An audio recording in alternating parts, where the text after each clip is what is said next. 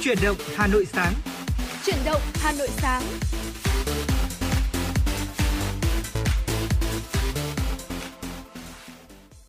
Xin kính chào quý vị thính giả và chào mừng quý vị thính giả đã đến với chương trình Chuyển động Hà Nội sáng nay cùng với Tuấn Kỳ và Võ Nam.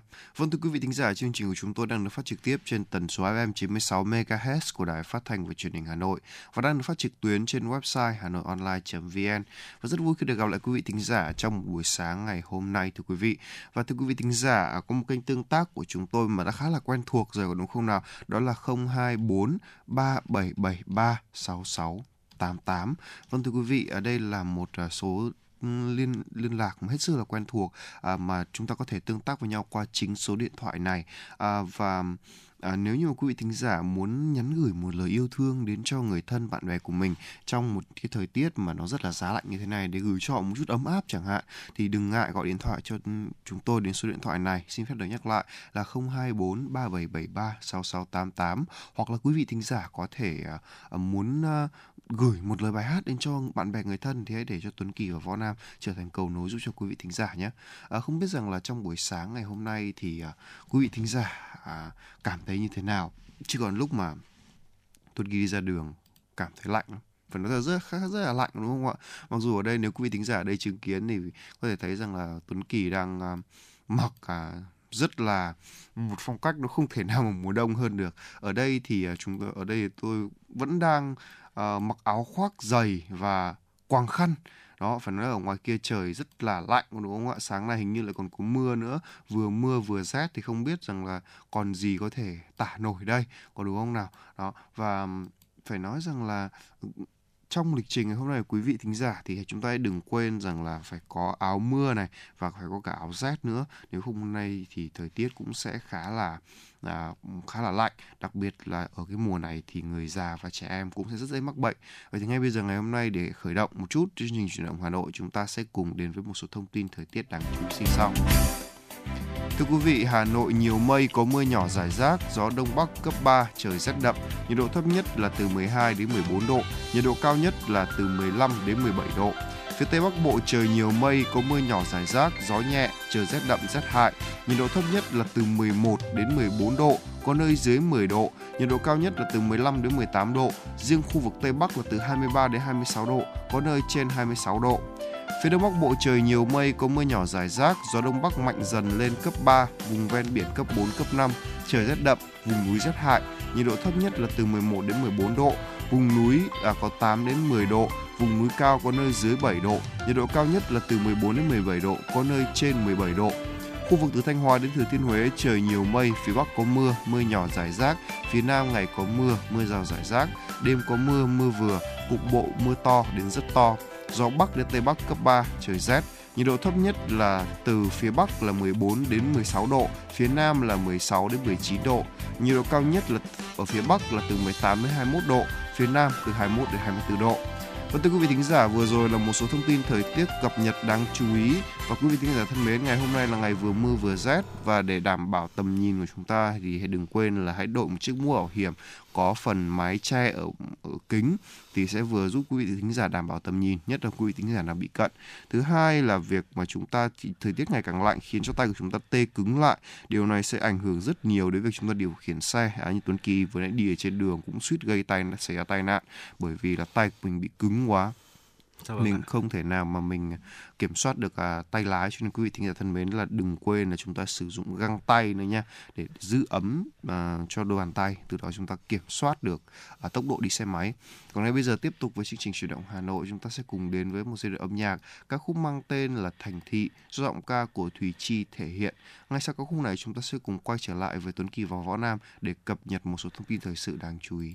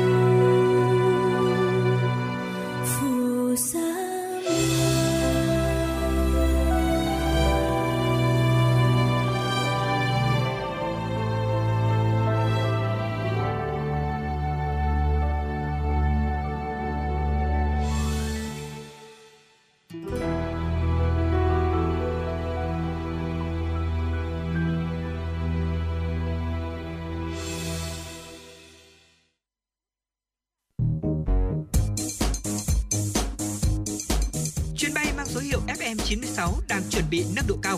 Quý khách hãy thắt dây an toàn, sẵn sàng trải nghiệm những cung bậc cảm xúc cùng FN96. Thưa quý vị thính giả, tiếp tục với chương trình truyền động Hà Nội cùng với Tuấn Kỳ và Võ Nam. Mời quý vị thính giả cùng cập nhật một số thông tin thời sự đáng chú ý. Thưa quý vị, thời gian vừa qua trên phạm vi cả nước, nhất là một số ngành lĩnh vực trọng điểm để xảy ra nhiều bức xúc trong giải quyết thủ tục hành chính, cung cấp dịch vụ công cho người dân và doanh nghiệp thuộc phạm vi quản lý của bộ ngành địa phương. Để kịp thời chấn chỉnh và khắc phục tình trạng vi phạm, Thanh tra Chính phủ sẽ tổ chức thanh tra chuyên đề để đánh giá kết quả thực hiện trách nhiệm công vụ của cán bộ công chức trong việc thực hiện trách nhiệm công vụ. Việc thanh tra được tiến hành tại 6 bộ: Kế hoạch và Đầu tư, Tài chính, Giao thông vận tải, Tài nguyên và Môi trường, Y tế, Giáo dục và Đào tạo và ba địa phương là Ủy ban nhân dân các tỉnh Bắc Ninh, tỉnh Đồng Nai và Ủy ban nhân dân thành phố Đà Nẵng. Thưa quý vị thính giả, thông tin tiếp theo chúng tôi muốn gửi đến cho quý vị. Phòng Cảnh sát Giao thông Công an thành phố Hà Nội cho biết, thực hiện cao điểm đảm bảo an toàn giao thông dịp cuối năm, trước, trong và sau dịp Tết Nguyên đán Giáp Thìn 2024 sẽ tăng cường sử dụng camera để xử lý ô tô khách vi phạm tại các khu vực cửa ngõ thành phố. Các tổ tuần tra kiểm soát giao thông nhận video, hình ảnh từ camera của Trung tâm Chỉ huy Giao thông Công an thành phố kịp thời xử lý ngay trên đường. Các đơn vị tập trung xử lý các hành vi vi phạm là nguyên nhân thực trực tiếp gây ra tai nạn, ùn tắc giao thông như vi phạm quy định về nồng độ cồn, sử dụng ma túy, chạy quá tốc độ quy định, đi không đúng phần đường, làn đường, đi ngược chiều, dừng đỗ trái phép. Lịch nghỉ Tết Nguyên đán Giáp Thìn 2024 của các cơ quan nhà nước đã được ấn định từ ngày 8 tháng 2 đến hết ngày 14 tháng 2 năm 2024. Các doanh nghiệp có thể chọn một trong ba phương án nghỉ phù hợp cho người lao động tùy theo điều kiện sản xuất và đơn hàng. Phương án thứ nhất nghỉ Tết âm lịch 2024 gồm một ngày cuối năm Quý Mão và 4 ngày đầu năm Giáp Thìn. Với phương án này thì người lao động nghỉ Tết từ ngày 9 tháng 2 năm 2024 đến hết ngày 15 tháng 2 năm 2024, tức là từ 30 tháng Chạp đến hết mùng 6 tháng Giêng. Phương án nghỉ Tết âm lịch năm 2024 thứ hai là sẽ gồm 2 ngày cuối năm Quý Mão và 3 ngày đầu năm Giáp Thìn. Với phương án này thì người lao động nghỉ Tết giống như là cán bộ, công chức, viên chức từ ngày 8 tháng 2 đến 14 tháng 2 năm 2024, tức là từ 29 tháng Chạp đến hết mùng 5 tháng Giêng.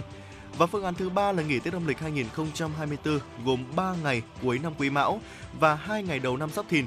Và nếu người sử dụng lao động chọn phương án này thì người lao động sẽ được nghỉ Tết từ ngày 7 tháng 2 đến ngày 13 tháng 2 năm 2024, tức là ờ, 28 tháng Chạp đến hết ngày 4 tháng Giêng. Thưa quý vị, nhằm chăm lo cho đoàn viên người lao động, nhân dịp Tết Nguyên đán Giáp Thìn 2024, thiết thực chào mừng thành công của Đại hội Công đoàn các cấp, Đại hội lần thứ 13 Công đoàn Việt Nam, nhiệm kỳ 2023-2028, Đoàn Chủ tịch Tổng Liên đoàn Lao động Việt Nam đã có kế hoạch chi tiết về tổ chức chương trình chợ Tết Công đoàn năm 2024. Mục đích của chương trình nhằm tiếp tục triển khai sâu rộng mô hình hoạt động thiết thực, ý nghĩa, hiệu quả của tổ chức công đoàn Việt Nam, từ đó góp phần nâng cao nhận thức, tạo sự gắn kết, mối liên hệ giữa các tổ chức công đoàn, đoàn viên, người lao động, doanh nghiệp với cấp ủy chính quyền địa phương trong việc quan tâm chăm lo đối với anh chị em. Theo đó, Tổng Liên đoàn Lao động Việt Nam sẽ tổ chức chương trình chợ Tết Công đoàn năm 2024 tại thành phố Hà Nội, khai mạc vào ngày 21 tháng 1 năm 2024, tức ngày 11 tháng Chạp năm Quý Mão. Các đơn vị sẽ tổ chức từ ngày 2 tháng 1 năm 2024 đến ngày 31 tháng 1 năm 2024. Vâng thưa quý vị thính giả, vừa rồi là một số thông tin thời sự đáng chú ý vừa được chúng tôi cập nhật và gửi về cho quý vị chúng tôi cập nhật từ biên tập viên Ngọc Ánh. À, còn ngay bây giờ chúng ta sẽ cùng đến với à, một uh, phần tâm sự đi. Phải nói như vậy. Mặc dù nó làm về một đồ ăn nhưng mà về một món ăn rất là đặc biệt của Hà Nội nhưng mà tôi phải nói rằng đây thực sự là một dòng tâm sự thưa quý vị. À, không biết rằng là đối với cả võ nam chẳng hạn à, mùa đông ngoài bún miến phở những món nước ra thì có một cái thú vui nữa mà không biết là võ nam có nghĩ đến không? Nhưng mà tôi nghĩ ra ngay rồi đấy một thú rất đặc biệt của Hà Nội vào vào dịp này. Ờ, không biết anh Tuấn Kỳ đang muốn nói đến uh, thú vui nào nhỉ? Tại vì uh, cá nhân tôi thấy thì ở Hà Nội có rất nhiều những cái thú vui vào uh, mùa đông. Uh, người ta cứ nghĩ rằng là mùa đông là lạnh, mùa đông là rét buốt thế nhưng mà uh, phải thực sự chúng ta phải thực sự uh, trải nghiệm thực sự cảm nhận thì mới thấy là uh, mùa đông Hà Nội nó cũng đẹp đến uh, nhường nào đấy chưa đúng không ạ? Không biết anh Tuấn Kỳ đang muốn nói đến cái vẻ đẹp nào? uh, vẻ đẹp um, có lẽ rằng là nói luôn là thế này đi đó là hình ảnh ừ. hay là chính chúng ta ngồi xuống và ăn ngô nướng hoặc là dạ khoai vâng. nướng. Đó phải nói rằng là tôi phải nói rằng đây lại là một uh, một thứ vẻ đẹp nào đấy rất là đặc biệt. Uh, cảm giác là ừ đúng cuộn tròn trong chăn ấm cũng vui đấy nhưng mà chúng ta đã bao giờ các bạn đã bao giờ cảm thấy cảm nhận được cái thú vui là chúng ta ngồi bên cạnh bếp lửa nóng và nướng một bắp ngô ăn chứ hay là ngồi ở một cạnh cửa hàng bán ngô nướng khoai nướng nướng cùng với họ để sưởi ấm ở đó? Đã bao giờ võ nam à, thử cảm giác này chưa chắc chắn là tôi nghĩ rằng không chỉ tôi mà quý vị thính giả cũng đã từng rồi đúng không ạ vào những cái ngày này thì uh, tôi thấy từ đầu tháng rồi uh, những cái hàng ngô nướng khoai nướng trứng gà nướng cũng đã bắt đầu uh, xuất hiện ở trên các con phố của Hà Nội rồi. Uh, chỉ cần chúng ta đi về uh, đi đâu đấy về muộn muộn một tí ở trong cái tiết trời mùa đông của Hà Nội chúng ta sẽ xà vào uh, chúng ta sẽ cùng với những cô bán hàng chúng ta cùng nướng khoai nướng ngô thưởng thức ngay ở trên uh, ở lòng của Hà Nội như vậy tôi thấy cảm giác cái cảm giác này thật là tuyệt vời. Mà cái cảm mà những cái người chúng ta chỉ nằm cuộn tròn trong chăn thôi sẽ không cảm nhận được cái sự tuyệt vời này đâu đúng không ạ? Đúng là như vậy. À, hãy cứ tưởng tượng là trời thì đang xe xe lạnh. À, Tuấn Kỳ lúc ấy nhớ là ngày xưa cái thời mình còn là sinh viên ấy thì sinh viên có một đặc điểm mà rất là chung chính là nghèo. Có đúng không ạ? Dạ. hồi đấy thì uh, tôi với cả những người bạn của mình là chỉ có ba người bạn là cùng nhau đi chơi với nhau và lúc ấy bảo ôi chết rồi bạn đây tôi giờ tôi chỉ còn có 50 nghìn thôi. Tôi có 50 nghìn bố mẹ tôi chưa chưa trợ cấp. Bây giờ anh em mình đi đâu ăn gì bây giờ? Rồi đấy là có ba đứa và cả ba đứa hồi đấy có 50 nghìn Nên lúc em mới ra ngồi thấy một quán ngô nướng ở bên cạnh hồ Tây bảo thay là vào đây ngồi ăn đi mỗi đứa bắp ngô ngồi ăn. Lúc đó thì bảo là bây giờ mình phải gọi nào vừa ăn xong vừa gọi là có một đứa gọi ngô ngọt một đứa gọi à, khoai khoai mật còn một đứa thì gọi à, ngô nếp vâng. thế là ngày hôm đấy là ngô ấy thì lại xin một cái đĩa tẽ ra. Lấy tay tẽ ngô ra. Xong rồi ngồi nhấm nháp từng tí một khoai thì cũng bẻ ra. Mỗi đứa một miếng ăn. Ngồi vừa ăn vừa nói chuyện. Nước thì là nước lọc trong túi mỗi đứa mang theo một chai. Đấy cũng là một cái điều mà khiến cho ờ, tôi nhớ lại nhiều kỷ niệm. Và còn không biết là kỷ niệm ở đây như thế nào đây? À, có tác giả kỷ niệm của tác giả với cái món ngô nướng này là như thế nào? À, gió đông hay hải, thỉnh thoảng lại có những cơn mưa phùn bất chợt khiến tôi nhớ đến ngày xưa nhớ đến một thời thanh xuân với ngô nướng hà nội. Hà nội vào đông những cơn gió hun hút thổi bên hàng cây trơ trụi lá. Cái lạnh dường như lạnh hơn bởi những hạt mưa lất phất rơi. Lúc đó ta chỉ muốn tìm một chút ấm áp có thể là bàn tay nắm chặt xích lại gần nhau hay một đống lửa hồng và sẽ chẳng thú vị gì và ấm áp hơn khi cùng với bạn bè và người thương quây quần bên bếp than hồng vỉa hè với bắp ngô nướng thơm phức. Nhớ hồi sinh viên, những buổi đi học thêm hay làm thêm vào những tối mùa đông như một thử thách vậy. Khi những người trong nhà trường không nhà hưởng không khí ấm áp thì một mình lại đạp xe trong cái giá lạnh. Mỗi khi qua quán ngô nướng thì lại ước gì. Tôi cùng anh lang thang trong trời đông Hà Nội. Cái lạnh khiến chúng tôi gần nhau hơn Đích đến của chúng tôi không bao giờ là những quán ngu nướng gần trường ăn hoài không chán. Anh và tôi cùng bao bạn bè khác háo hức bên chậu than hồng. Chờ được suýt xoa, được ờ, nhấn nhả, gặm một bắp ngô nướng, một thứ quà giản dị mà vô cùng ấm áp. Không biết là bao giờ Võ Nam mà mà đã, đã từng có cái cảm giác này chưa? Ở bên cạnh người mình thương hay là crush của mình, người mình thích và cùng ăn ngô nướng. Và trong một cái hoàn cảnh đúng như tôi đó bao giờ là sinh viên nghèo nhé. Chắc chắn rồi. Ờ, cái cảm giác này là một cái cảm giác mà uh, thực sự là phải trải qua rồi chúng ta mới cảm giác nó thâm thía đến nhường nào nó đẹp đến nhường nào đúng không ạ? Uh, công bằng mà nói anh Tuấn Kỳ ạ cá nhân của tôi thấy thì ngô nướng Hà Nội để mà nói là có một cái gì đấy quá đặc biệt thì uh, thực sự cũng không hẳn. Cái đặc biệt ở đây tôi nghĩ rằng có lẽ là uh, cái cảm giác chúng ta được ăn ngô nướng ở trong lòng của Hà Nội trong tiết trời mùa đông của Hà Nội. Ở ngoài trời thì lất phất mưa gió lạnh thì hun hút thổi. Ờ, cái cảm giác đấy chúng ta phải ăn ngô nướng trong cái cái cái cái tiết trời và trong cái hoàn cảnh đấy có thể nói rằng mới cảm nhận được hết cái thú ăn ngô nướng vào mùa đông của Hà Nội. Ở phố lạnh chúng ta cảm giác là người thưa thớt dần. Thế nhưng mà chỉ có một đốm lửa hồng nơi góc phố thì uh, dường như là làm ấm bừng lên cả không gian cả góc phố đấy ở cái hình ảnh mà một cái người bán ngô, cô bán ngô, chị bán ngô, anh bán ngô uh, luôn tay với chiếc quạt nan bên một bếp lửa hồng uh, những cái bắp ngô thì lại đều tăm tắp đặt uh, ở trên bếp ở tay chị tay anh ờ, bán hàng quạt nhẹ nhẹ ờ, tay thì xoay bóp ngô cho chín đều. À, những cái người tôi đã từng trải qua cảm giác là mình đã phải phụ à cả anh chị bán hàng đấy để chở làm sao tại vì nướng nhiều quá chở làm sao cho ngô nó không bị cháy. Cái cảm giác đấy rất là thú vị không phải là cứ mình cứ chờ người ta làm xong mình ăn mà mình bắt tay vào làm cùng mới ra được cái thú vui mới ra được cái thú ăn ngô nướng của Hà Nội uh, thỉnh thoảng thì uh, một tia lửa nó cứ bay lên như là những uh, đốm lượt như là những vì sao vậy. Cảm giác là rất là tuyệt vời. Uh, ăn ngô thì cũng ăn nhẩn nha vừa ăn vừa tận hưởng cái lạnh của Hà Nội. Và có thể nói rằng uh, cái thú ăn ngô nướng vỉa hè nó khó diễn tả lắm chỉ có ai từng trải qua rồi mới hiểu được thôi. Uh, rất là tuyệt vời. Anh Tuấn kỳ có công nhận với tôi điều này không? Phải nói rằng là tôi cũng hoàn toàn đồng ý với võ nam bởi vì là cái ừ, ngày xưa ấy thì cái mùi chúng ta ăn được cái bắp ngô tưởng chừng rất là bình thường. Người ừ. ví dụ như nhà ở tôi ở nhà tôi chẳng hạn có khi là ngô luộc chả bao giờ tôi ăn cả. Nhưng mà tự nhiên ra đường thấy ngô ngọt rồi ngô nếp xong rồi sau này có một tí tiền hơn tí thì có món ngô xào tép đi. Vâng. gọi là ăn sang hơn một tí là có ngô xào tép đi. Thì cảm giác của ấy thì nó là lại là một cái gì nó khác. Và khi mà chúng ta khi mà tôi um, uh, ra ngoài đường tôi đi ăn ngô với bạn bè thì cái mùi ngô nếp nó thơm nừng nó lừng nó bốc lên. Rồi là ngô ngọt ăn vào để cảm giác và cảm, có anh em bạn bè và cảm giác nó ngon hơn làm sao có đúng không ạ? Và bây giờ chúng ta sẽ cùng tiếp tục với dòng cảm xúc của tác giả xem như thế nào nhé. Quê anh ở bên bãi bồi sông hồng. Từng hạt ngô xanh mướt trải dài. Mỗi khi tới vụ là anh được ăn ngô tới phát chán. Anh thắc mắc là chẳng hiểu sao một món quà dân dã thôn quê mà khi vào phố lại hấp dẫn nhiều người đến thế. Tôi đùa anh, có lẽ là do Đông Hà Nội. Do ngô khiến cho nhiều cặp đôi gần nhau, trong đó có anh và tôi. Những lúc như thế anh lại cốc kè vào đầu tôi mà nói. Chỉ có em mới nghĩ ra được những lý do ngốc nghếch và dễ thương đó thôi.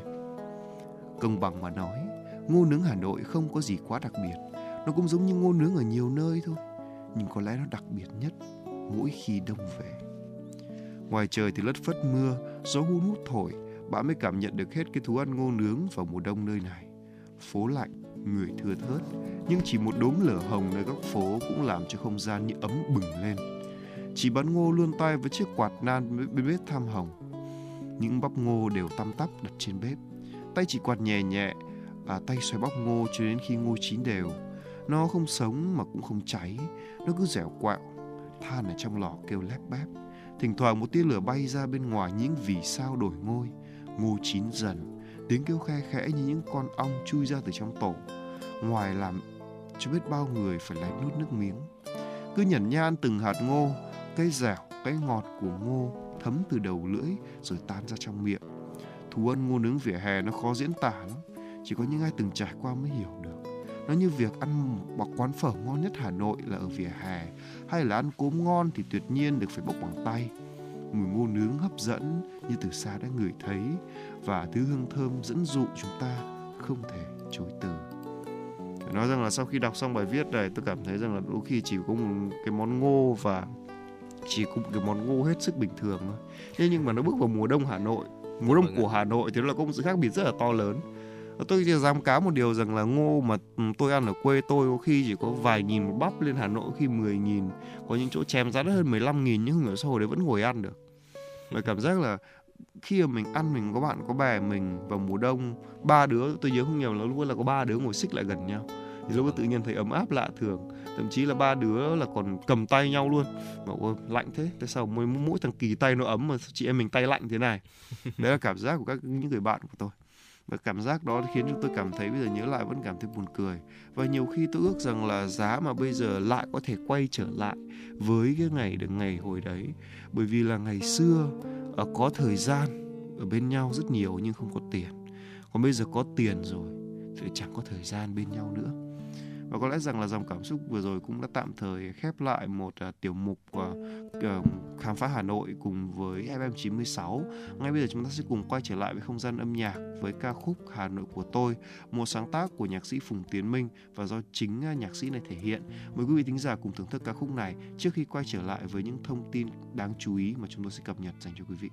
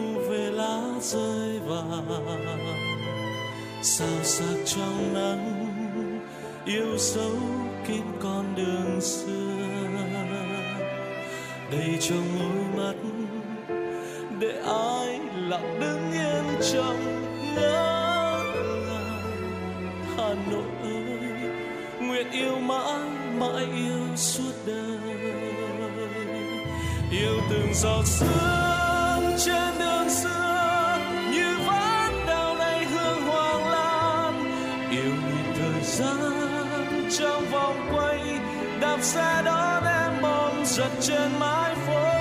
Yêu chiều hồ tây chuông chùa vang, từng cơn sóng tan theo trong hôm hoàng. Hà nội ơi, mãi trong tôi đẹp như giấc mơ. Hà nội của tôi, mỗi khi thu về lá rơi vàng. Sao sắc trong nắng, yêu dấu kín con đường xưa. Đầy trong môi mắt, để ai lặng đứng yên trong ngỡ ngàng. Hà nội ơi, nguyện yêu mãi mãi yêu xưa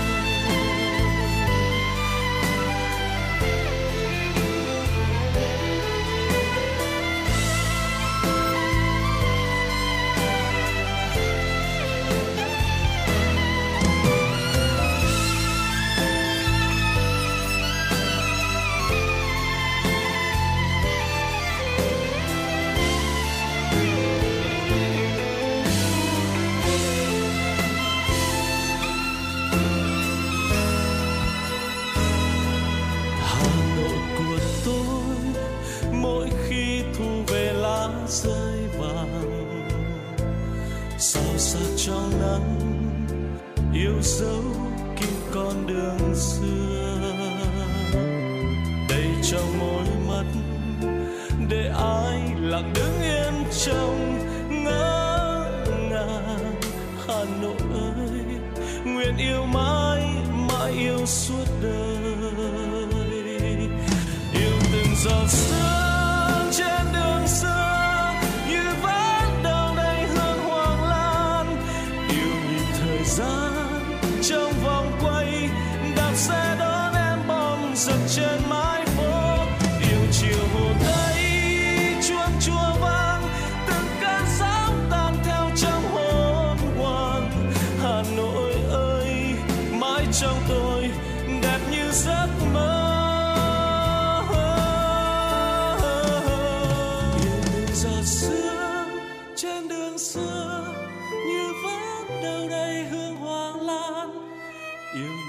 thời gian trong vòng quay, đạp xe đón em bong giật trên mái phố. Yêu chiều hồ tây chuông chùa vang, từng cơn sóng tan theo trong hồn hoàng. Hà nội ơi, mãi trong tôi.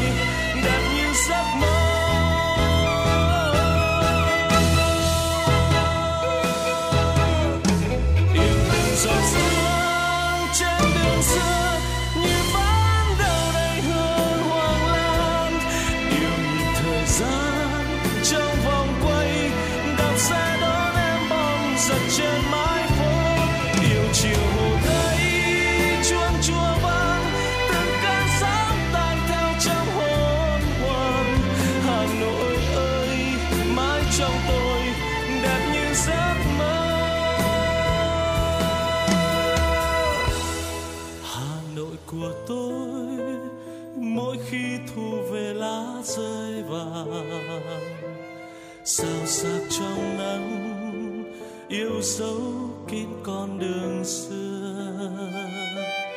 Đầy trong đôi mắt, để ai lặng đứng yên trong ngỡ ngàng Hà Nội ơi, nguyện yêu mãi mãi yêu suốt đời. Hà Nội ơi, nguyện yêu mãi.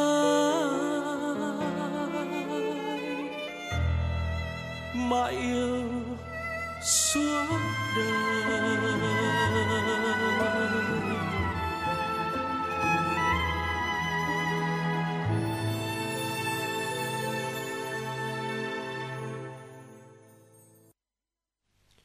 Thưa quý vị thính giả, tiếp tục với chương trình chuyển động Hà Nội cùng với Tuấn Kỳ và Võ Nam. Mời quý vị thính giả cùng đến với một số thông tin thời sự đáng chú ý. Thưa quý vị, Tết đã cận kề nhưng giá gà và lợn hơi xuất chuồng vẫn chìm sâu dưới đáy. Hàng triệu hộ chăn nuôi tiếp tục gồng lỗ nặng. Hiện nay, giá lợn hơi tại các địa phương dao động trong khoảng từ 47 đến 51.000 đồng một kg. Với mức giá này, từ nông hộ chăn nuôi đến doanh nghiệp đều chung cảnh thua lỗ. Tương tự giá thu mua gà thịt lông màu ngắn ngày tại trang trại miền Bắc và miền Trung ở mức 60.000 đồng một kg. Giá gà thịt lông màu ngắn ngày ở miền Nam giảm 4.000 đồng một kg xuống mức 38 đến 39.000 đồng 1 kg. Ghi nhận trên các chợ mạng cho thấy thịt bò, thịt trâu từ Ấn Độ được bán với giá rẻ nhất thị trường, dao động từ 60 đến 100 000 đồng trên 1 kg tùy loại. Trong đó nạm trâu là 63 000 đồng trên 1 kg, còn nạc đùi chỉ 107.000 đồng đến 110.000 đồng. Các chủ cửa hàng cho biết chưa năm nào giá lại rẻ như năm nay. Hiện giá các loại thịt trâu bò của các nước chỉ bằng một nửa hàng Việt Nam. Theo Cục Thú y cho biết là thịt trâu Ấn Độ nhập vào Việt Nam chỉ là thịt trâu. À, tuy nhiên thì trên thị trường hiện nay nhiều cơ sở gắn mắc bò để dễ bán hàng, do đó người tiêu dùng cần xem xét kỹ địa chỉ uy tín khi mua hàng. Thưa quý vị, việc thiếu thuốc trong danh mục bảo hiểm y tế tại các cơ sở khám chữa bệnh khiến không ít người dân phải chật vật mua thuốc tại các cửa hàng bên ngoài với mức giá rất cao.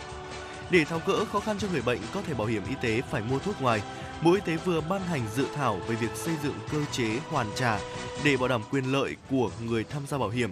Theo đó, người bệnh được chẩn đoán kê đơn chỉ định thuốc vật tư y tế nhưng không sẵn có tại các cơ sở khám chữa bệnh tự mua bên ngoài sẽ được hưởng bảo hiểm y tế thanh toán trong khoảng 40 ngày nếu đủ điều kiện. Để tạo thuận lợi cho việc chi trả, dự thảo hiện đang đề xuất việc người dân cần mua thuốc đúng nơi quy định như tại các nhà thuốc bệnh viện hoặc đơn vị cung ứng đã trúng thầu tại các cơ sở khám chữa bệnh. Thưa quý vị thính giả, lãnh đạo Ủy ban Nhân dân huyện Mê Linh, Hà Nội cho biết, từ nay đến ngày 27 tháng 12, Trung tâm Phát triển Quỹ đất huyện phối hợp với công ty đấu giá hợp danh đấu giá Việt Nam tiến hành bán và tiếp nhận hồ sơ đấu giá quyền sử dụng đất 80 thửa đất tại thôn Chu Trần, xã Tiến Thịnh. Phiên đấu giá dự kiến sẽ được tổ chức vào ngày 30 tháng 12 năm 2023. Theo quy hoạch, các thửa đất có diện tích từ 83,7 đến 297 1,1 m2 à, giá khởi điểm là từ 23,2 triệu đồng trên một mét vuông đến 31,9 triệu đồng trên một mét vuông. Khu đất đấu giá có vị trí đẹp, tiếp giáp với đường lộ 308, giáp Ủy ban nhân dân xã, phường, à, Trung học phổ thông Tiến Thịnh, có hệ thống giao thông thuận lợi để đầu tư cơ sở hạ tầng kỹ thuật đồng bộ, hiện đại, đầy đủ các tiện ích như đèn điện chiếu sáng, nước sạch, các ngầm, hệ thống tiêu thoát nước, giải cây xanh, đường giao thông nội bộ cùng với nhiều tiện ích khác.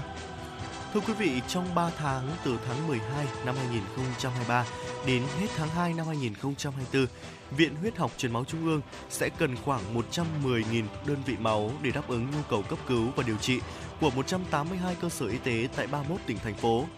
Với các lịch hiến máu dự kiến và sự tham gia tích cực của Chủ nhật đỏ, Viện Huyết học Truyền máu Trung ương cơ bản sẽ đảm bảo lượng máu dịp cuối năm và Tết sắp tới. Đáng chú ý, người có nhóm máu O chiếm khoảng 45% dân số Việt Nam, nên nhu cầu cần máu và chế phẩm của nhóm máu này luôn cao hơn so với các nhóm máu khác. Viện huyết học truyền máu Trung ương rất mong người có nhóm máu O tích cực tham gia hiến máu thường xuyên. Vâng thưa quý vị thính giả, vừa rồi là một số thông tin thời sự đáng chú ý được cập nhật bởi biên tập viên Ngọc Ánh mà chúng tôi vừa gửi đến cho quý vị. À, tiếp tục với không gian âm nhạc của FM 96, mời quý vị thính giả cùng thưởng thức ca khúc Cảm ơn xin lỗi do giọng ca của nhóm nhạc Chili thể hiện. Ngay sau đó chúng tôi sẽ quay trở lại với một tiểu mục.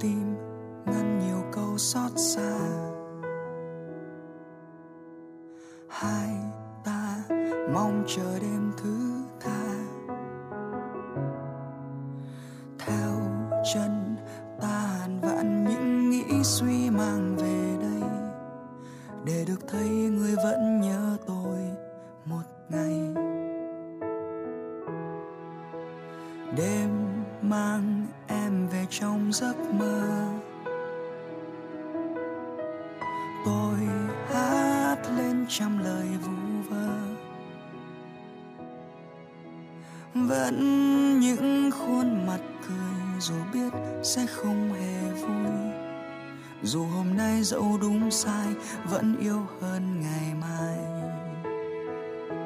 Xin lỗi người vì những điều chưa nói ra thành câu. Xin lỗi người vì bao ngày qua đã trôi về đâu. Mất bao lâu để ta tạm quên u sầu, để tim này vơi cơn đau. Và những ký nhoai chợt tan vào sớm mai. Cảm ơn người vì luôn cạnh bên sớ chia buồn vui. Cảm ơn người vì đôi bàn tay không đành buông xuôi. Nước mắt nào rồi cũng sẽ trôi rất nhanh, về nơi ấm em vô cùng. Ta xin để lại nụ hôn một lần với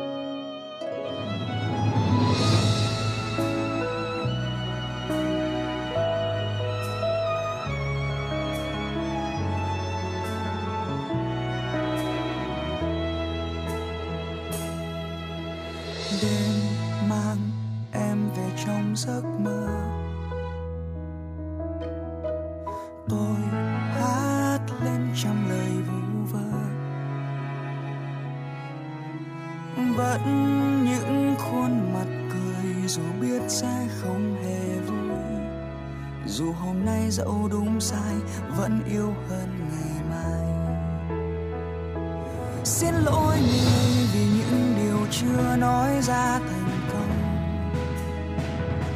Xin lỗi người vì bao ngày qua đã trôi về đâu.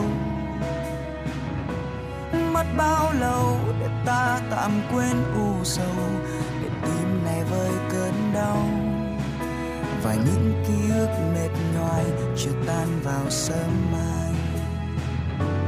cảm ơn người vì luôn cạnh bên sẻ chia buồn vui. Cảm ơn người vì đôi bàn tay không đành buông xuôi. Nước mắt nào rồi cũng sẽ trôi rất nhanh, về nơi ấm êm vô cùng. Ta xin để lại nụ hôn một lần với ai. Xin lỗi người vì những chưa nói ra thành câu. Xin lỗi người vì bao ngày qua đã trôi về đâu. Mất bao lâu để ta tạm quên u sầu? Tim này với cơn đau.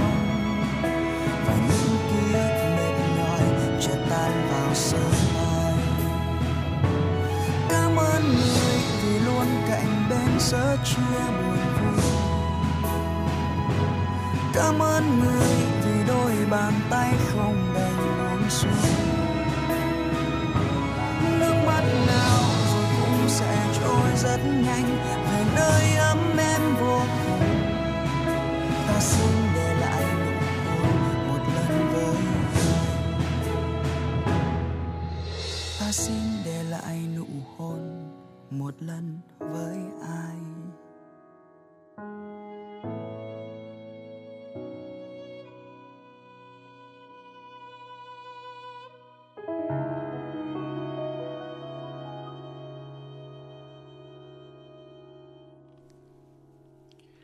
Quý vị đang quay trở lại với chuyển động Hà Nội trong buổi sáng ngày hôm nay và ngay bây giờ chúng ta sẽ cùng đến với những nội dung tiếp theo của chương trình. Vâng thưa quý vị và xin mời quý vị thính giả cùng đến với chuyên mục Nhìn ra thế giới.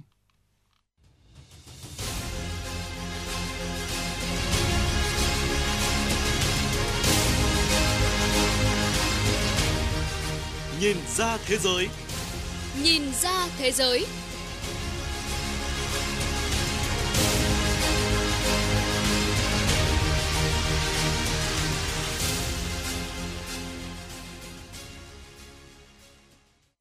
Kính chào quý vị và các bạn. Mời quý vị và các bạn đến với chuyên mục Nhìn ra thế giới của Đài Phát thanh Truyền hình Hà Nội. Thưa quý vị, các nhà lãnh đạo Liên minh châu Âu EU mới đây đã đưa ra một quyết định lịch sử khi đồng ý khởi động đàm phán kết nạp Ukraine ngay giữa giai đoạn xung đột. Động thái gây bất ngờ này được cho là có thể mang đến những động lực quan trọng cho Ukraine ở thời điểm Kiev rất cần sự hỗ trợ từ các đồng minh phương Tây, đồng thời đưa Ukraine tiến một bước gần hơn đến mục tiêu chiến lược của nước này là gắn kết với EU. Mục Nhìn ra thế giới hôm nay sẽ đề cập đến vấn đề này qua bài viết của biên tập viên Minh Thúy. Mời quý vị và các bạn cùng nghe.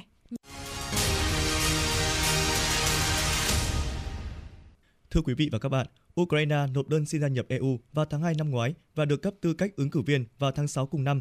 Thông báo của EU mở ra các cuộc đàm phán để Ukraine gia nhập liên minh được đưa ra sau hơn 8 giờ đàm phán căng thẳng ở Bruxelles đã mang lại một chiến thắng chính trị quan trọng cho Kiev. Ông Charlie Michel, Chủ tịch Hội đồng châu Âu cho hay, đây là một thời điểm lịch sử và nó cho thấy uy tín của Liên minh châu Âu, sức mạnh của Liên minh châu Âu. Châu Âu muốn hỗ trợ Ukraine, đó là một tín hiệu chính trị rất mạnh mẽ, một quyết định chính trị rất mạnh mẽ. Theo hãng tin Reuters của Anh, việc bật đèn xanh bất ngờ cho các cuộc đàm phán đã diễn ra khi Thủ tướng Hungary Viktor Orbán, người trong nhiều tuần nói rằng ông sẽ ngăn chặn một thỏa thuận như vậy, đồng ý rời khỏi phòng họp trong khi các nhà lãnh đạo khác tiếp tục thảo luận và bỏ phiếu. Ngay sau khi quyết định của EU được công bố, Tổng thống Ukraine Zelensky cho rằng đây là chiến thắng cho Ukraine và toàn bộ châu Âu. Tổng thống Ukraine Volodymyr Zelensky cho rằng đây là một chiến thắng tạo động lực, truyền cảm hứng và tiếp thêm sức mạnh. Ông biết ơn tất cả những người đã ủng hộ Ukraine và thực hiện chính xác những gì Ukraine đã thỏa thuận. Tổng thống Ukraine cũng biết ơn tất cả người dân Ukraine và những người đã làm mọi thứ cần thiết. GDP bình quân đầu người của Ukraine hiện thấp hơn 1 phần 3 mức trung bình của Liên minh châu Âu. Việc Ukraine trở thành thành viên EU có nghĩa là nước này sẽ ngay lập tức nhận được nguồn vốn dòng để cân bằng mức sống và hỗ trợ ngành nông nghiệp khổng lồ của mình. Một nghiên cứu nội bộ của EU vào tháng 7 cho thấy nếu Ukraine là thành viên trong khối, nước này sẽ nhận được 96,5 tỷ euro, tương đương 106 tỷ đô la Mỹ theo chính sách nông nghiệp chung của khối trong 7 năm và 61 tỷ euro khác theo chính sách gắn kết của EU nhằm mục đích cân bằng mức sống trên toàn khối. Tuy nhiên, để chính thức được kết nạp vào EU, vẫn còn một con đường dài phía trước với rất nhiều thách thức mà Ukraine cần phải trải qua. Theo giới quan sát, Ukraine sẽ không được phép bỏ qua quá trình mà mọi quốc gia đều phải trải qua trước khi gia nhập EU. Theo đó, Kiev cần phải đáp ứng các điều kiện của ba bộ tiêu chí Copenhagen, bao gồm việc xây dựng được các thể chế ổn định và dân chủ cũng như hình thành được nền kinh tế thị trường tự do được vận hành tốt, những lĩnh vực mà EU đã chỉ ra rằng Ukraine còn nhiều yếu kém. Tiếp đó, sau khi đáp ứng tiêu chí Copenhagen, các quan chức EU và Ukraine có thể sẽ đầu đàm phán theo bộ quy chuẩn gồm 35 chương, trong đó đưa ra các điều kiện gia nhập liên minh. Để một quốc gia chính thức trở thành thành viên của EU, tất cả các chương đàm phán phải được khép lại hoàn toàn, được mọi quốc gia thành viên EU ủng hộ, sau đó được Quốc hội EU phê chuẩn. Giáo sư Adrian Skoll, Đại học Radboud Hà Lan cho biết, có rất nhiều trở ngại, toàn bộ quy trình có khoảng gần 40 chương, trong đó có rất nhiều chương về pháp quyền, kinh tế, luật thị trường, chấp nhận luật pháp châu Âu, tôn trọng quyền của người thiểu số. Đối với một số quốc gia, đó là một vấn đề lớn. Các thủ tục phức tạp của EU đồng nghĩa quá trình kết nạp thành viên có thể kéo dài hàng thập kỷ và đòi hỏi xung đột phải kết thúc bằng cách này hay cách khác. Điều đó có nghĩa là một Ukraine đang xảy ra xung đột sẽ không bao giờ thực sự được hưởng lợi từ tư cách thành viên EU, bất kể thập kỷ tới có diễn ra như thế nào. Không chỉ vậy, quá trình gia nhập vốn rất khó khăn, còn có thể bị cản trở bất kỳ lúc nào bởi một số quốc gia thành viên. Chỉ vài giờ sau khi Ukraine và những người ủng hộ nước này ăn mừng việc EU nhất trí bắt đầu đàm phán tư cách thành viên cho Kiev, Thủ tướng Hungary Viktor Orbán đã chặn gói viện trợ 50 tỷ euro của EU dành cho Ukraine. Lý giải cho quyết định của mình, ông Orbán lập luận rằng Ukraine không nên nhận số tiền lớn như vậy từ ngân sách EU vì nước này không phải thành viên. Phát biểu với đài phát thanh nhà nước Hungary sau đó, ông Orbán cũng chỉ trích việc EU mở các cuộc đàm phán gia nhập với Ukraine, đồng thời khẳng định Ukraine vẫn có thể tạm dừng, thậm chí ngừng quá trình này nếu cần thiết. Thủ tướng Hungary Viktor Orbán cho biết Hungary không chịu trách nhiệm về việc này. Hungary có thể tạm dừng quá trình này sau này và nếu cần, Hungary sẽ dừng lại và quyết định cuối cùng sẽ do Quốc hội Hungary đưa ra. Lịch sử EU cho thấy quá trình đàm phán để kết nạp một ứng cử viên chưa bao giờ diễn ra thuận lợi, không chỉ mất nhiều năm mà thậm chí còn có thể bị đảo ngược. Thổ Nhĩ Kỳ đã nộp đơn gia nhập EU vào năm 1987 nhưng đến nay vẫn đang là một ứng cử viên. Serbia, Montenegro, Bắc Macedonia, Albania và Bosnia đều đã tham gia các cuộc đàm phán thành viên với EU trong nhiều năm, nhưng đến giờ vẫn trong trạng thái chờ đợi để được bước qua cánh cổng của EU. Đối với Liên minh châu Âu, việc nhanh chóng kết nạp Ukraine cũng đặt ra không ít thách thức. Theo kết quả thăm dò dư luận do Hội đồng quan hệ đối ngoại châu Âu tiến hành mới đây, phần lớn công dân EU vẫn hoài nghi về việc mở rộng của khối trong tương lai. Ngoài ra, nhiều người dân châu Âu nói rằng họ không thấy có bất kỳ lợi ích kinh tế nào nếu EU kết nạp Ukraine. Theo các chuyên gia, nếu Ukraine trở thành thành viên EU và nhận được nguồn vốn dòng để cân bằng mức sống và hỗ trợ ngành nông nghiệp khổng lồ, điều đó có nghĩa là nhiều quốc gia hiện nhận tiền dòng của EU sẽ trở thành người đóng góp và những người đóng góp hiện tại sẽ phải trả nhiều tiền hơn. Đây sẽ là một vấn đề lớn đối với hầu hết 27 thành viên hiện tại của EU. Bên cạnh đó, Ukraine là một cường quốc nông nghiệp với diện tích đất canh tác là 41 triệu hecta. Phần lớn sản phẩm nông nghiệp của nước này đang được EU nhập khẩu. Tuy nhiên, với tư cách là thành viên EU, Ukraine sẽ trở thành một phần của thị trường chung EU không bị vướng thuế quan hay hạn ngạch và hàng hóa có thể di chuyển tự do qua biên giới. Điều này có thể sẽ gây ra phản ứng dữ dội từ nông dân trên khắp EU, tạo sức ép lớn lên các chính phủ. Tổng thống Pháp Emmanuel Macron mới đây khi trả lời báo giới rằng liệu việc kết nạp Ukraine có đe dọa sinh kế của nông dân Pháp, những người sẽ phải đối mặt với nguy cơ không thể cạnh tranh được với sản phẩm rẻ hơn từ các đối tác Ukraine, đã xác nhận rằng Tổng thống Pháp Emmanuel Macron phát biểu rằng Pháp còn rất xa mới kết nạp Ukraine. Hơn nữa, trong mọi trường hợp, việc mở rộng bất kể là gì sẽ đòi hỏi một cuộc cải cách sâu rộng các quy tắc của EU. Tờ Financial Times hồi tháng 10 cho biết việc Kiev gia nhập EU sẽ khiến trợ cấp nông nghiệp cho các nước thành viên hiện tại bị cắt giảm 20%. Ngoài vấn đề trợ cấp, việc Ukraine trở thành thành viên cũng mở cửa toàn bộ thị trường lao động EU cho hàng triệu nhân công Ukraine. Điều này làm gợi nhớ đến bài học một lượng lớn người Ba Lan đến Anh sau khi Ba Lan gia nhập EU vào năm 2004, trở thành một trong những yếu tố chính dẫn đến Brexit. Cuộc biểu tình của tài xế xe tải Ba Lan kéo dài hơn một tháng qua, gây tắc nghẽn ở biên giới với Ukraine chính là một lời cảnh báo sớm. Các tài xế Ba Lan nói rằng họ đã mất đi công ăn việc làm do những chính sách ưu đãi mà EU dành cho Kiev. Việc EU không buộc các tài xế Ukraine phải mất tiền xin giấy thông hành khi di chuyển vào khối đã giúp các hãng vận tải từ Ukraine được hưởng lợi từ cạnh tranh không công bằng. Anh Tomek Boskowski, tài xế xe tải người Ba Lan cho biết, trước khi xung đột Nga-Ukraine nổ ra, các công ty Ba Lan chiếm 40% thị phần vận tải đến Ukraine, nhưng giờ đây tỷ lệ này chỉ còn khoảng 5%. Về an ninh, các hiệp ước của EU bắt buộc các thành viên phải giúp đỡ bằng mọi cách trong khả năng của mình khi một quốc gia thành viên bị xâm phạm lãnh thổ. Nếu Ukraine trở thành thành viên EU khi Kiev vẫn đang trong cuộc xung đột với Nga, thì Liên minh châu Âu sẽ phải thực thi hiệp ước trên. Ngoài ra, nếu đồng ý kết nạp Ukraine, EU sẽ có một đường biên giới dài mới với Nga và Belarus. Điều này có thể tác động mạnh tới tình hình an ninh, di cư và quốc phòng của toàn khối. Phản ứng trước quyết định của EU về việc mở các cuộc đàm phán gia nhập với Ukraine và Moldova, Nga nhận định điều này sẽ gây bất ổn cho liên minh. Ông Dmitry Peskov, người phát ngôn Điện Kremlin cho rằng các cuộc đàm phán về việc gia nhập EU có thể kéo dài nhiều năm, thậm chí nhiều thập kỷ. EU luôn có những tiêu chí gia nhập khá khắt khe.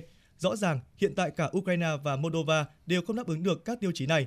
Đây là một quyết định hoàn toàn bị chính trị hóa, đó là ý chí của EU để thể hiện sự hỗ trợ đối với các quốc gia này. Trên thực tế, những thành viên mới như vậy có thể gây bất ổn cho EU. Trong khi Tổng thống Ukraine Zelensky ca ngợi việc EU mở các cuộc đàm phán gia nhập với nước này, thì theo giới quan sát, đây chỉ là một động thái mang tính biểu tượng, một kế hoạch của các nước phương Tây nhằm bù đắp cho Kiev sau khi không thể kết nạp nước này vào NATO, đồng thời che giấu sự mệt mỏi khi không còn khả năng cũng như ý chí để cung cấp nhiều hỗ trợ về kinh phí và đạn dược như trước. Tuần qua có thể coi là một tuần tồi tệ đối với Ukraine khi tình hình trên chiến trường bế tắc, còn Tổng thống Ukraine chỉ trong vòng 4 ngày đã thất bại trong cả hai nỗ lực nhằm nhận được các gói viện trợ của Mỹ và châu Âu.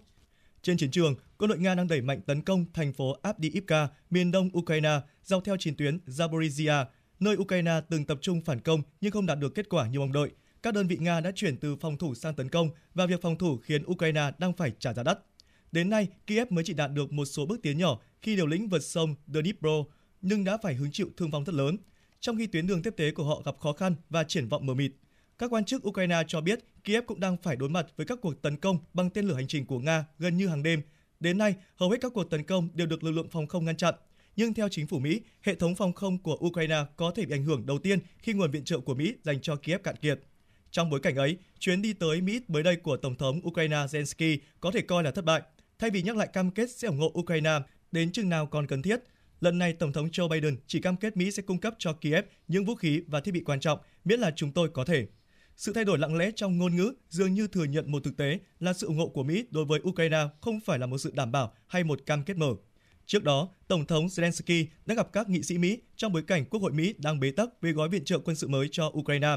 Trong khi Đảng Dân Chủ ủng hộ gói viện trợ quân sự, nhân đạo và kinh tế trị giá 61 tỷ đô la Mỹ, thì các nghị sĩ Cộng hòa lại yêu cầu Nhà Trắng nhượng bộ trong vấn đề nhập cư và an ninh dọc biên giới với Mexico để đổi lấy việc tán thành gói viện trợ. Tuy nhiên, phát biểu của Chủ tịch Hạ viện Mike Johnson sau cuộc gặp gỡ với ông Zelensky là dấu hiệu cho thấy ngay cả khi vấn đề nhập cư được giải quyết, chưa chắc gói viện trợ cho Ukraine sẽ được phê duyệt ngay lập tức. Ông Mike Johnson, Chủ tịch Hạ viện Mỹ tuyên bố Mỹ cần có sự trình bày rõ ràng về chiến lược để cho phép Ukraine giành chiến thắng và cho đến nay, phản hồi của Ukraine vẫn chưa đầy đủ và chưa cung cấp cho Mỹ sự rõ ràng cũng như chi tiết mà Mỹ yêu cầu.